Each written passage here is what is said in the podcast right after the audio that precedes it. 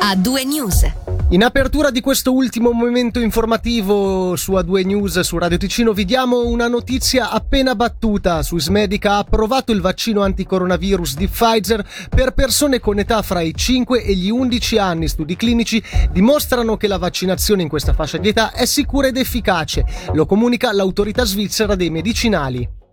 E apriamo ora il consueto appuntamento dedicato all'attualità regionale andando a Lugano. Si chiude oggi definitivamente l'inchiesta sulla demolizione dell'ex macello. In una nota il Ministero Pubblico ha confermato la sottoscrizione da parte del procuratore generale Andrea Pagani di un decreto di abbandono, poiché non sono state riscontrate responsabilità di tipo penale, nemmeno in seguito all'interrogatorio della scorsa settimana alla capo di Castero Sicurezza Karin Valenzano Rossi, sentita per la prima volta in qualità di imputata e non più come persona informata sui fatti. I reati ipotizzati nei suoi confronti erano quelli di abuso di autorità, violazione intenzionale subordinatamente colposa delle regole dell'arte edilizia, infrazione alla legge federale sulla protezione dell'ambiente e danneggiamento. Nella nota del Ministero Pubblico si legge che la decisione è stata presa dopo una minuziosa ricostruzione dei fatti. L'avvocato dell'associazione Alba che rappresenta gli autogestiti, Costantino Castelli, ha dal canto suo dichiarato alla RSI che le risposte fornite da Pagani lasciano trasparire l'intenzione di chiudere l'incarto a prescindere.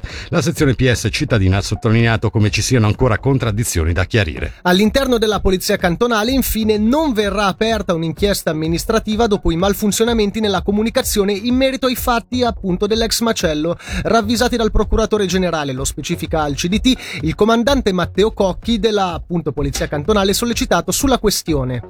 Passiamo a un altro fatto del giorno. Oggi quattro uomini sono stati arrestati a Molinazzo di Monteggio per tentata rapina. Si tratta di quattro cittadini italiani residenti in Italia fra i 53 e i 67 anni e su uno di loro pendeva un mandato di cattura della magistratura ticinese per la rapina a un furgone portavalori avvenuta nel luglio 2019 sempre in quelle zone. Il quartetto intenzionato a colpire nella regione si trovava a bordo di una vettura rubata intercettata in un parcheggio a bordo della quale sono state trovate armi, passamontagna, fascette di di plastica e guanti in lattice.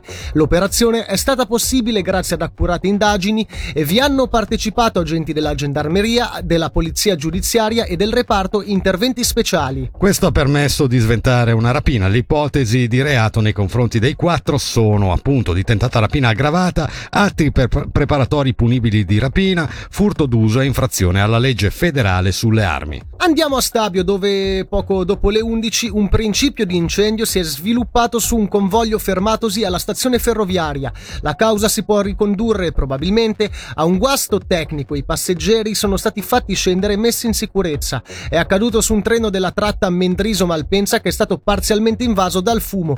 Oltre ai pompieri del centro di soccorso del Mendrisiotto e quelli della difesa dell'impresa, con il treno di spegnimento sono intervenuti i soccorritori del SAM per visitare alcune persone per, che potenzialmente avevano inalato del fumo.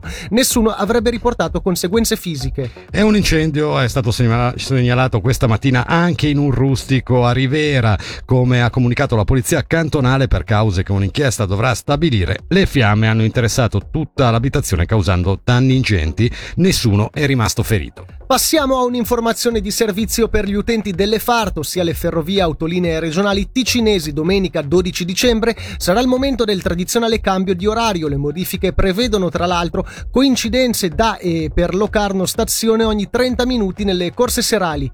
Per tutti i dettagli invitiamo a visitare il sito dell'azienda che è www.fartiamo.ch. E chiudiamo con lo sport, infatti se stasera Ambria e Lugano scenderanno sul ghiaccio alla Gottardo Arena per il quinto derby derby della stagione in National Hockey League.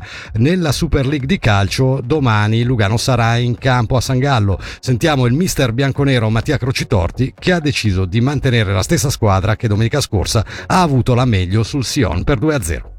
Giocheremo con gli stessi 11 giocatori, è la prima volta che do la fiducia alla stessa squadra, però giocheremo in maniera diversa, voglio vedere se, se riusciremo a, ad andare a vincere su un campo di una squadra che al momento vive di clamorosi alti e altresì clamorosi bassi. Dunque sappiamo che era una squadra in crisi e poi è andata a vincere a Basilea, ha vinto con lo Young Boys in casa, poi adesso è un periodo ancora negativo, però sappiamo la forza e il valore di questa squadra soprattutto quando giocano in casa.